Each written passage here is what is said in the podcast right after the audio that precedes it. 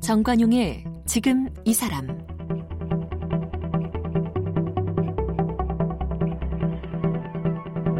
여러분 안녕하십니까 정관용입니다.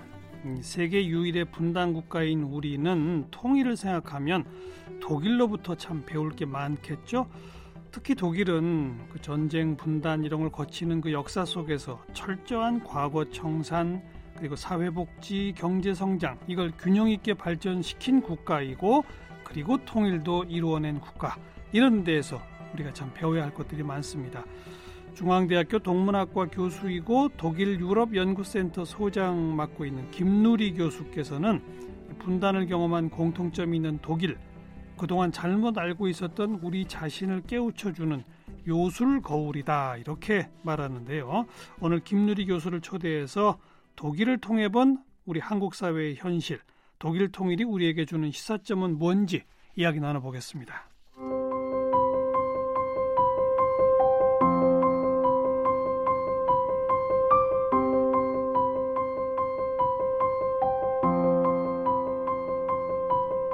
김누리 교수는 서울대학교 사범대 독일어과를 졸업했고 독일 브레멘 대학에서 독일 현대소설 연구로 박사학위를 받았습니다.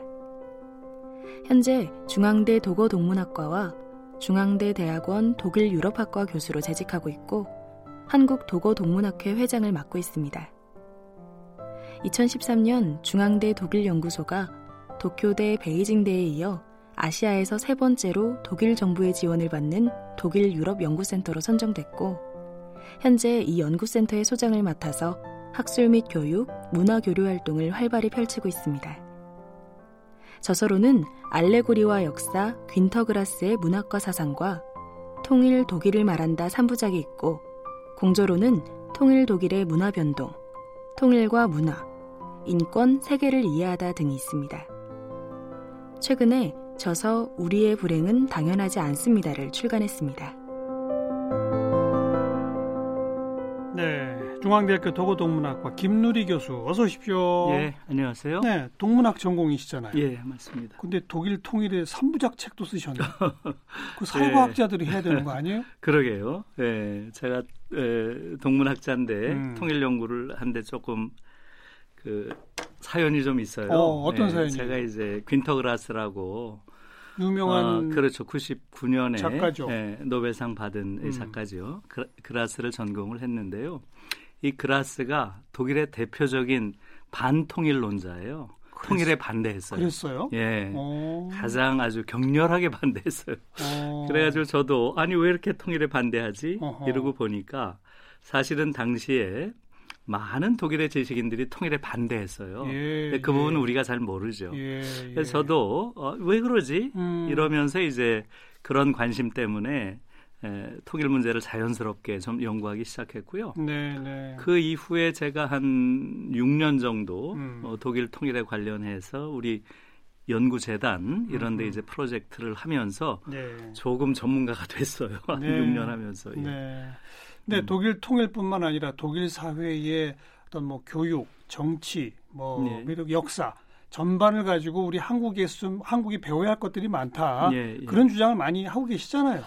예, 그러니까요. 이제 저는 음. 한 8년 정도 독일 생활을 하면서요. 몇 어, 년부터 몇 년까지 독일에서 유학하셨어요? 제가 89년에 89년? 예, 가서 예, 95년에 왔으니까요. 그 독일 네. 통일되던 당시네요. 그 무렵이에요. 어. 어, 그래서 이제 통일 과정을 굉장히 자세히 자세히 지켜봤고요. 예. 그 다음에 이제 독일인들이 사는 모습을 보면서 음. 아 우리가 사는 게 참 이상한 삶이구나 이런 예. 느낌을 사실은 많이 받았어요. 어. 그러니까 우리가 너무나 당연하게 여기에는 불행들 이런 것들이 당연한 게 아니구나 음. 이런 느낌 많이 받았고요. 음흠. 그러니까 사실은 이제 최근에 우리가 코로나를 겪으면서 우리 스스로 놀라잖아요. 네, 네. 네, 우리가 이렇게 성숙한 시민 사회가 됐구나. 지금 독일이 우리보다 훨씬 그렇죠. 심각해요. 마, 맞아요. 그것도 심각하고 맞아요. 예. 시민들의 성숙도도 음. 우리가 이 정도로 올라왔구나 하는 것뿐만 아니라 사실은 우리가 정치민주화라는 것도 최근에 나온 자료들 보면 예. 한국이 소위 30-50 클럽이라고 하잖아요. 예. 미국, 일본, 독일, 영국, 프랑스, 이태리, 한국 일곱 나라밖에 안 돼요. 그 인구가 5천만인데 5천만 이상, 국민 소득 3만 달러 이상 이상이 되는 예. 딱 일곱 그 나라, 예, 일곱 나라예요. 우리가 일곱 번째예요. 일곱 번째잖아요. 음. 그 중에 우리 민주주의의 성숙도가 1위로 나왔어요. 1위예요. 예, 작년에 오. 굉장히 권위 있는 그 민주주의 연구소거든요. 예. 스웨덴에 있는 민주주의 다양성 연구소에서 어. 10년마다 보고서를 내는데 어허. 작년에 이 일곱 나라 중에 한국이 1위예요. 정말요? 예. 어. 정말 그, 놀라운 거죠. 그런데요. 예. 그런데. 그러니까 이제 사실은 그건 주로 촛불 혁명의 음. 음, 과정을 보면서 한국 민주주의가 그야말로 민주주의의 교과서대로 음. 그 잘못된 정권을 응징하고 새로운 정권이 탄생하는 과정을 보여줬다. 그 점수를 많이 땄고 예, 거기서 많이 딴 거예요. 아, 그러니까 우리는 그렇게 세계 기구가 평가할 만큼 예. 민주주의의 완성도 있고 그렇죠. 경제 성장도 예. 3만 달러 클럽에 도, 그렇죠. 달할 만큼 맞습니다. 했는데 예. 이번에 쓰신 책이 우리의 불행은 당연하지 않습니다. 예, 그러니까 이제 근데 우리는 헬조선이라고 하잖아요. 지금. 예, 그러니까 말이에요. 왜 그런 거예요? 이제 그, 얘기, 그 얘기에 대한 자, 답을 바로 들어갑시다. 예. 우리는 왜 불안한 거예요? 예, 그, 그 경제 성장 민주주의 했는데. 예, 맞습니다. 예, 그러니까 지금 우리의 불행이라고 하는 것은 음. 많은 수치로 이미 나와 있죠. 자살률이 지금 1등, 10, 16년째 제일 높고요. 예. 그 다음에 산업재해 사망률이라는 게 지금 25년째 1위고요. 예. 예. 그 다음에 이제 불평등도 이 지표들을 보면 거의 세계에서 가장 불평등한 예. 나라로 악화돼 있고요. 예. 출산율은 지금 뭐 2년째 세계 꼴찌예요. 예. 네, 최저 출산율이고. 노동 시간은 사실은 세계에서 가장 장시간 그렇죠. 노동을 하고 예. 여러 가지 지금 젊은 아이들이 헬조선이다라고 부를 만한 네. 그런 상황이 됐어요. 예. 그러니까 이제 이게 제 물음의 음. 출발이에요. 맞아요. 이렇게 경제 성장도 하고 정치 민주화도 하고 심지어 최근에 코로나가 보여주는 것처럼 음. 우리의 시민 의식도 이렇게 성숙한 이런 공동체인데 시민의식뿐 아니라 의료 네. 시스템, 그렇죠. 행정력, 방역 체제 뭐 이런, 이런 것들도 괜찮은 좋아요, 거잖아요. 좋아요. 네. 그런데 왜 여기서 사는 음. 정작 여기서 사는 사람들은 이렇게 불행한가? 그러니까 왜요? 하는 거죠. 예, 근데 그 말씀을 금방 드리기는 어렵고요. 저는 이제 크게 봤을 때 두 가지라고 보는데요. 음. 첫 번째는 우리나라 정치 지형이 잘못돼 있어요. 음. 그러니까 우리는 정권 교체가 되면 아 이제 좀 좋은 나라가 되겠다 예. 이렇게 희망을 가지고 있었잖아요. 예. 지금 어쨌든 민주정부가 세 번째 집권을 했고 정권 교체 두 번 했어요.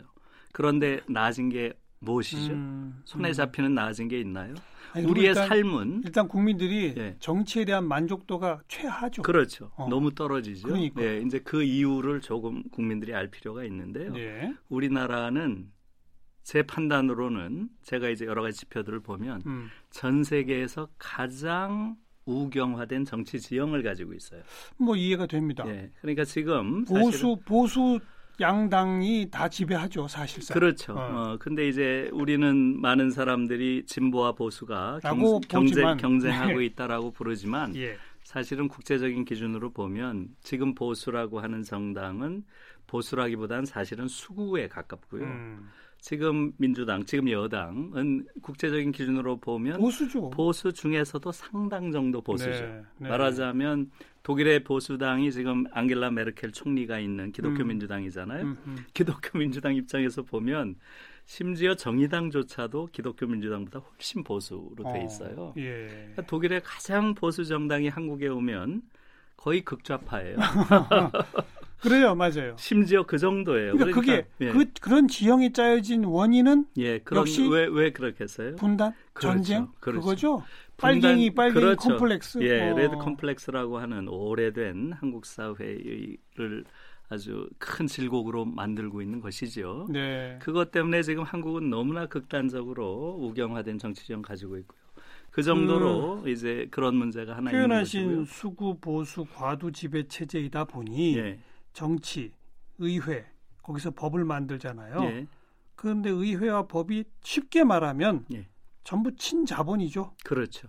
예. 그러다 보니 산업재해, 불평등, 노동시간, 예. 자살 문제 이런 데에 획기적으로 개선할 수 있는 기업에게 강제하는 법을 하나도 안 만들죠. 그렇죠. 그렇죠. 예, 아주 정확하게 그거예요. 예, 잘 짚으셨고요. 간단히 말하면 예. 지금 진보인 척하는 정당의 예. 국회의원들도 예. 기업 편이에요. 맞습니다. 그죠? 예, 맞습니다. 그 말씀이잖아요. 예, 어. 그, 그걸 제가 조금만 예. 극적으로 좀 비교를 해드리면요.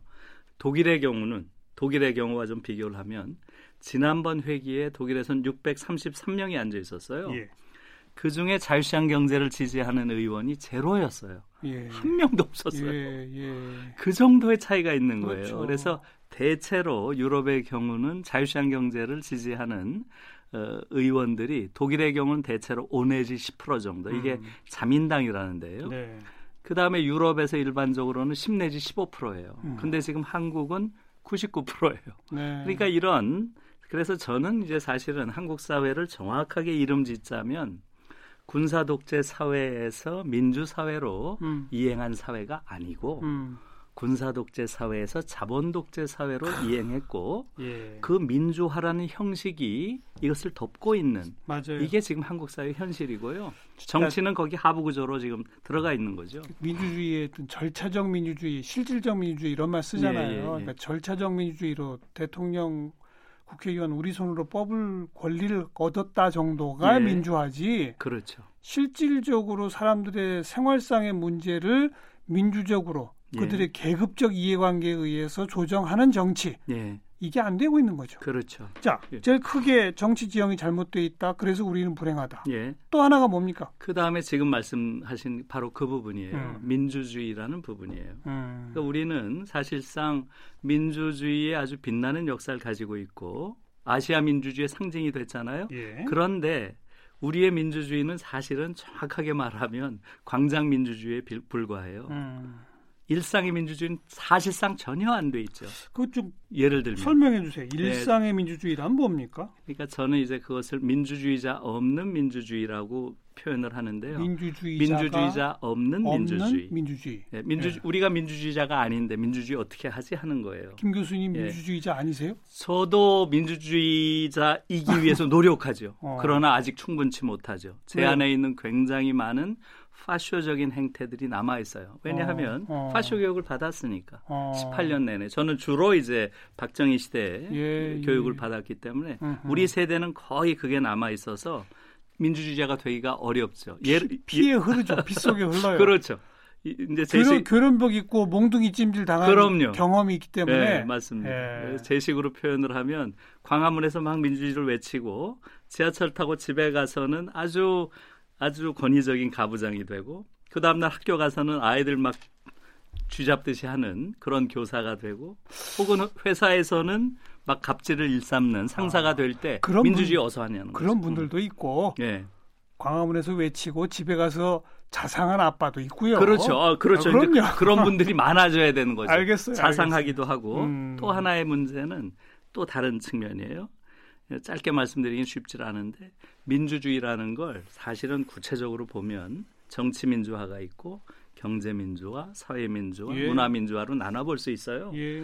한국은 지금 정치 민주화만 돼 있는 거죠. 그것도 절차적 네. 정치 민주화만. 그렇죠. 네. 그 안에서도 네. 예, 정확한 말씀이시네요. 음. 그러니까 사회 민주화라는 것은 개별 사회 기구 내에서 어느 정도 그 구성원에 의해서 자율적인 거버넌스가 구성되느냐 하는 거죠. 그렇죠. 예를 들면 중앙대 같은 경우는 청장을 과연 구성원들이 뽑는가 이런 게 이제 예. 사회적 민주주의잖아요. 저 예. 거의 전혀 안 돼 있죠. 그렇죠. 거의 전혀 안 돼 있어요. 음. 경제 민주화도 마찬가지고 안 돼 있고요. 택도 없죠. 네, 문화 민주화도 안 돼 있고 그렇기 네. 때문에 네. 사실은 지금 우리가 민주화 됐다고 생각하지만 음. 그 내용을 들여다보면 지난 70년 동안 한국의 기득권이 유일하게 빼앗긴 영역이 정치 영역밖에 없어요.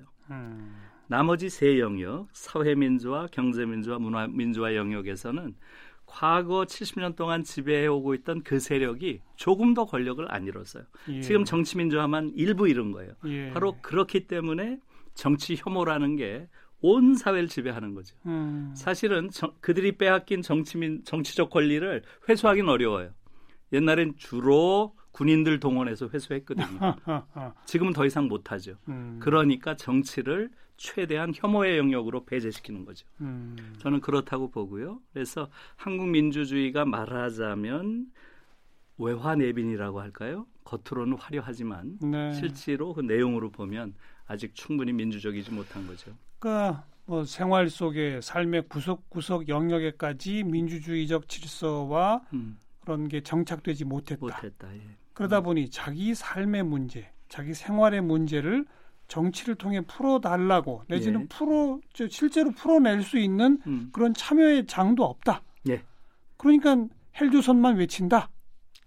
그 그러니까 얘기네요. 이제, 예, 이제 지금 이제 그걸 또 다른 측면에서 조금 제도적으로 접근할 필요가 있는데요. 예. 지금 왜 우리가 극단적으로 우경화된 정치 질서가 됐느냐? 음. 아까 말씀대로 하나는 분단 체제라고 하는 거기서 극단적 반공주의라고 하는 그렇죠. 그런 색깔론이 만든 측면이 하나 있고요. 제도적인 측면에서 보면 바로 선거법 때문에 그런 거예요. 그 선거법. 그거 좀 바꾸자고 요번에 연동형 비례제 그렇죠. 그 독일이 모범인데 예, 예 맞습니다. 예. 정말 이 새끼 손가락 손톱만큼 도입했는데 맞습니다. 그걸 또 말아먹었잖아요. 예, 맞습니다. 예. 그래서 저는 이 이건 제도의 문제가 아니에요. 어. 이게 저는 그래서 어디다가 제가 그런 칼럼을 쓴 적이 있는데요. 한국 사회 최대 적폐는 선거법이다. 아, 글쎄, 그러니까 이건 적폐 중에 적폐예요. 맞는 말씀인데 예, 예, 예, 애초에는 우리 300명이라고 치고 예. 한 150명, 150명 비례를 한 150명 예, 정도 예, 반 정도 해서 연동형 철저한 비례제로 해서 그렇게 바꿔보자는 정신으로 출발했던 거잖아요. 안 되잖아요, 근데. 네, 그러니까 말이에요. 이제 거기에 대해서는 일, 반 국민들도 이걸 마치 게임의 룰이라고 생각하세요? 아니에요. 이건 게임의 룰이 아니고요. 근데 국민들이요. 사실은, 예. 이거 이해를 잘 못해요. 잘 못해요. 예. 게다가 비례 의원들 싫어해요. 예, 예, 맞아요. 국회의원 예. 늘리는 것도 싫어해요. 그러니까. 뭐 이러니 어떡합니까, 이거? 그러니까 제가 보기에는 한국 사회를 혁명 이외의 방법으로 바꿀 수 있는 유일한 방법은 뭡니까? 선거법을 바꾸는 것밖에 글쎄, 없어요. 그게 예. 못 바꾼다니까요. 그러니까요. 거기 지금 딜레마에 우리가 빠져 있는 거고요. 자, 그러니까 제가 이제 그 조금 예. 선거법만 제대로 바꾼다고 해서 예. 되느냐? 이번에 막 우죽순 서른 몇 개 정당 나타나는 거 보니까요. 예, 예.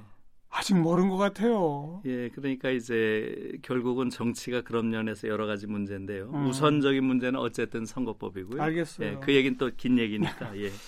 조금 더 근본적으로 가서 예. 사람 한 명한 한 명이 민주주의가 되어 민주주의자가 되어야 한다는 예. 거 아니에요?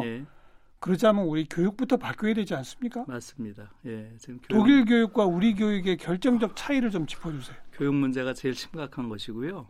이제 교육에서 독일 교육과 저희 교육의 가장 큰 차이는 경쟁을 시키지 않는다는 거예요. 독일이? 예. 독일에서는 경쟁 교육은 야만이라 그래요. 음. 그래서 물론 이제 독일도 처음부터 그런 건 아니에요. 68 혁명이란 걸 거치고 나서 어. 70년대 이제 거대한 교육 개혁이 벌어지는데요. 68 혁명은 예. 프랑스에서 예. 시작한 거 아닙니까? 꼭 그건 프랑스는 아니고요. 프랑스 5월에서 이제 한번 불이 붙은 거지만 어. 사실은 68 혁명이란 건 넓게 보면 65년 경부터 유럽 전역에서 한 예. 5년 정도 걸쳐서 예. 벌어진 거고요. 유럽 전역으로 봐야 다. 예, 예, 예, 독일의 경우는 67년이 오히려 독일은 절정이었고요. 음. 예. 아무튼 그건 좀 다른 얘기고 지금 말씀드린 대로 독일에서는 68혁명 이후에 경쟁 교육을 시키는 것은 야만이다라고 음. 하는 게 가장 근본 원리였고요. 네. 그렇게 해서 아이들을 경쟁시키지 않는 거예요. 그 이유는 아이들을 끊임없이 우열로 나누는 것 음. 이것이 바로 파시즘을 만들었다는 거예요. 음. 파시즘의 핵심 원리는 우수한 자가 열등한 자를 지배하는 게 정의다. 그래서 이런 인, 거잖아요. 인종 말살까지 했잖아요. 그러, 그것까지 했잖아요. 어, 심지어 그게 네. 이제 나치즘의 그러니까. 아주 재앙이었잖아요. 예. 바로 그렇기 때문에 독일에서는 경쟁 교육 자체를 교육 자체가 야만이라고 본 음. 거예요. 그래서 학교 안에서 경쟁이 없어요. 그 얘기는 등수, 석차 이런 게 일체 없어요. 그 독일은 대학 대학 학비가 다 공짜잖아요. 예, 예. 그죠? 학비도 없고요. 어. 예. 그렇게 해서 우리는 이제 그런 걸 잘 모르는 도, 독일은 입시 경쟁이 없어요? 대학 입학 시험 자체가 없어요. 아, 그래도 거기 예. 인류 저 명문 또 가고 싶어 하는 과 이런 게 있을 거 아니에요? 명문 대학은 있죠. 하이델베르크라든가 뭐 베를린 대학 오래된 대학이죠. 그리고 거기에 예. 를 들면 의대 이런 예. 데막 가고 싶어 하는 사람들 물론 있죠. 넘칠 거 아니에요. 예. 그래서 어떻게 뽑아요? 예, 독일의 경우는 말하자면 지금 말씀대로 에, 이제 그 경쟁이 없고 음. 석차가 없다 그랬잖아요. 그러니까 대학 입시도 없고 네. 고등학교 졸업 시험만 붙으면 네. 원하는 대학, 원하는 학과를 음. 심지어 원하는 때에 갈 수 있어요. 10년 음. 후에 가도 돼요. 예, 예. 그것만 붙으면. 예. 그렇게 해놨는데요. 지금 말씀대로 원하는 과가 몰리는 소위 음. 인기 학과가 있을 서로 거 아니에요? 할 때. 있어요. 그게. 어. 그게 이제 독일의 경우도 의대가 많이 몰려요. 예. 많은 경우에. 예. 그런 경우에 초기에는 주로 추첨을 했어요. 추첨? 예. 추첨이 가장 민주적인 거죠. 그렇죠, 그렇죠. 예. 어. 추첨을 해서요. 예. 많은 주에서 추첨으로 아이들을 뽑았고요. 예. 그 후에 이제 부모들이 또 조금 공부 잘하는 아이들 부모들이 야 추첨이 말이 되냐? 음. 그래도 아비투어라고 아까 고등학교 졸업 시험이 있어요. 그 시험에서 받은 점수들이 있잖아요. 네네. 네. 그걸 반영해야지 그래도. 어. 그래서 그게 많이 받아들여졌어요. 예. 많은 주에서. 예. 그래서 그것도 받아 반영을 합니다. 음. 그러나 20% 이상은 못 해요. 성적 20%까지만. 성적 반영은 20%. 그렇죠. 네. 그 80%는 뭐예요? 그러니까 이제 그 80% 중에 중요한 것이 20%가 대기 기간이에요. 대기 기간. 오래 아. 대기하면 3년 대기하면 대체로 들어가요. 의대에. 그렇죠. 대기하면서 놀아요? 대기할 동안에 많은 대학들이 일종의 선수 과목을 제공을 해줘요. 아, 유사한 과목들 미리, 미리 듣도록. 의사가 되고 싶다는 열망이 커서 예, 예. 3년이고 4년이고 기다리면서 의사가 되는 관련 거죠. 예. 공부를 예. 하면 예. 그러면 붙여준다. 그렇죠. 이야. 우리랑은 다른 원리죠. 우리는 무조건 경쟁을 시키는 알겠어요. 걸 정의라고 생각하는데 네, 다르다는 거죠. 예. 네. 음. 아예 경쟁을 배격하는 교육인 독일. 그렇죠. 그런 교육에 의해서 자라난 사람과 예. 우리식 교육에 의해 자라난 사람의 차이는 뭡니까? 같을 수가 없죠. 그러니까, 그러니까 이제 지금 가장 큰 차이는 음. 불행감이죠. 불행감. 음. 우리는 지금 모든 아이들이 불행, 불행해요. 그게 경쟁. 경쟁 때문에 불행하다. 네, 저는 이제 병, 경쟁이 가장 결정적인 그것도 잘못된 봐요. 경쟁 때문에 그렇게 그렇죠. 볼수 있겠네요. 네, 가장 큰 게 경쟁이고요. 음. 그것은 이제 제가 지금 모두라고 했잖아요. 그 모두가 중요해요. 승자도 불행하다는 거죠. 그렇죠. 패자가 불행한 건 너무나 당연한데 예. 지금 재작년에 2018년에 서울대에서 그런 학생 심리 연구 설문인 조사가 나온 게 있어요. 예, 예. 절반 이상이 우울증 상태라는 거예요. 서울대 학생들. 맞아요. 충격적인 이야기예요. 맞아요. 네. 그 아이들도 불안한 거예요. 음. 항상 1등을 지켜야 된다는 불안.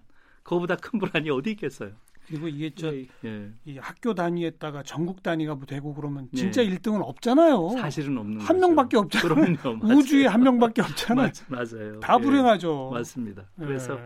우리는 이제 경쟁 교육을 완전히 우리가 없애는 건 어렵더라도 우리 교육 개혁의 방향은 음. 경쟁 교육을 최소화하는 쪽으로 점점 변해야 알겠습니다. 돼요. 오늘 교수님하고 이제 독일과 우리를 비교하면서 우리의 불행 당연하지 않다. 예. 근데 너무 근본주의적 얘기를 한 것 같아요. 예, 예. 우리 정치 지형. 예.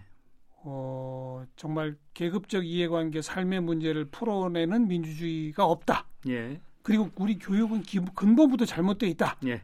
이 얘기를 한 거예요 지금까지. 예, 예. 그죠? 맞습니다. 예. 그러다 보니까 더 절망이 돼요. 아 그렇습니까? 우리 여기서 어디서 희망을 가질 수 있는지 예, 마지막으로 그 얘기 좀 해주세요. 예, 저는 그래서 교육이 굉장히 중요하고요. 음. 지금 짧은 시간에 말씀드릴 수는 없지만은 독일의 경우는 결국은 아 교육 개혁을 통해서 음. 사회를 바꿀 수 있구나 음흠. 이걸 보여주는 살아있는 사례예요. 네. 교육 개혁을 통해서 결국은 새로운 독일인들을 만들어냈고요. 그렇죠. 70년대 그렇죠. 그들이 지금 새로운 독일을 만든 거예요. 어. 그러니까 저는 그것이 가능하다. 어떻게 보면 기적처럼 보이잖아요. 알겠습니다. 네. 알겠습니다. 한국에서도 교육 개혁이 중요하다. 지금부터라도 네. 교육 개혁, 교육 혁명부터 출발해야 한다. 이 네. 저는 그렇게 생각합니다. 또 우리 통일 안 여쭤볼 수 예, 없어서. 예, 예, 독일 통일 과정에서 우리의 통일을 내다보면 뭘 배워야 합니까? 역시 핵심적으로만 예, 간추려 주시면. 핵심만 말씀드리면요. 일단 우리가 독일 통일을 정확하게 잘 모르고요. 음. 어, 독일은 흡수 통일한 게 아니고요. 음흠. 동독 주민들이 결국은 동독 혁명을 통해서 통일의 길을 열었어요. 그렇죠. 이 부분은 한국 사람들이 잘 모르고요. 아, 예, 예. 그다음에 통일 비용이 천문학적으로 들지 않았고요. 음. 우리 통일 비용 많이 안 들어요. 그러니까 음. 통일 비용 때문에 통일하면 안 된다. 음. 거짓말이에요. 음흠. 이건 반통일론자들이 거짓말하는 거고요. 네. 그 다음에 독일이 우리보다 통일 환경이 좋았다. 음. 이것도 우리가 잘못 알고 있는 거예요. 음. 독일은 통일이란 말 자체가 금기어였어요. 그저 예. 퀸터그라스도 반대했다면서요. 다 반대를 지식인들이 그럼요. 예. 그래서 통일이란 말 자체가 금기어였어요. 어. 우리보다 훨씬 어려워요.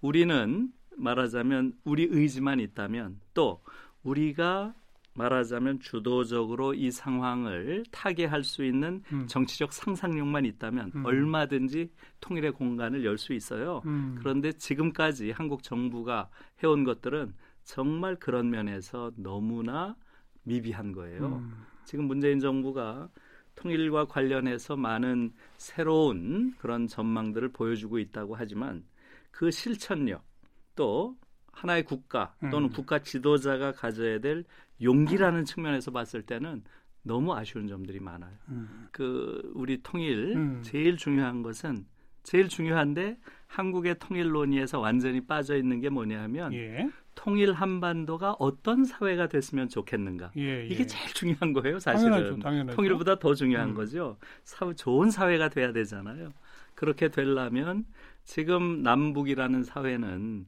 지난 100년 동안 거대한 경쟁을 벌인 두 시스템, 네. 사회주의와 자본주의라고 그렇죠. 하는 그 두 시스템 중에서 어찌 보면 최악의 두 시스템이 서로 합쳐지는 거예요. 지금 아, 사실 북, 한은 그 북한의 그 경우는 사회주의가 아니죠. 사실은 왕조 국가죠. 그렇죠. 어. 네, 그러니까 사회주의 역사상 한 번도 없어요. 아, 세습 사회주의는. 우리 자본주의도 네. 아, 앞에 우리가 얘기했듯이 네.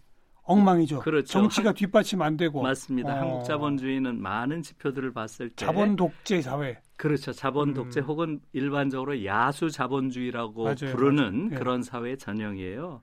그래서 우리가 정말 통일의 내용이 뭐가 돼야 되느냐 하면 북한의 저런 봉건적 사회주의를 민주화하는 것 이게 음. 굉장히 중요한 요소고요. 예, 예. 그다음에 남한의 약탈적 자본주의를 인간화해야 돼요. 인간이 좀 살 수 있는 자본주의로 만들자 이거예요. 자본주의 예. 좋은데 인간이 지금 거의 살 수 없는 자본주의가 됐다는 거죠. 그것이 이제 통일 사회의 사회적 내용이 돼야 된다. 알겠습니다. 예, 그렇게 생각합니다.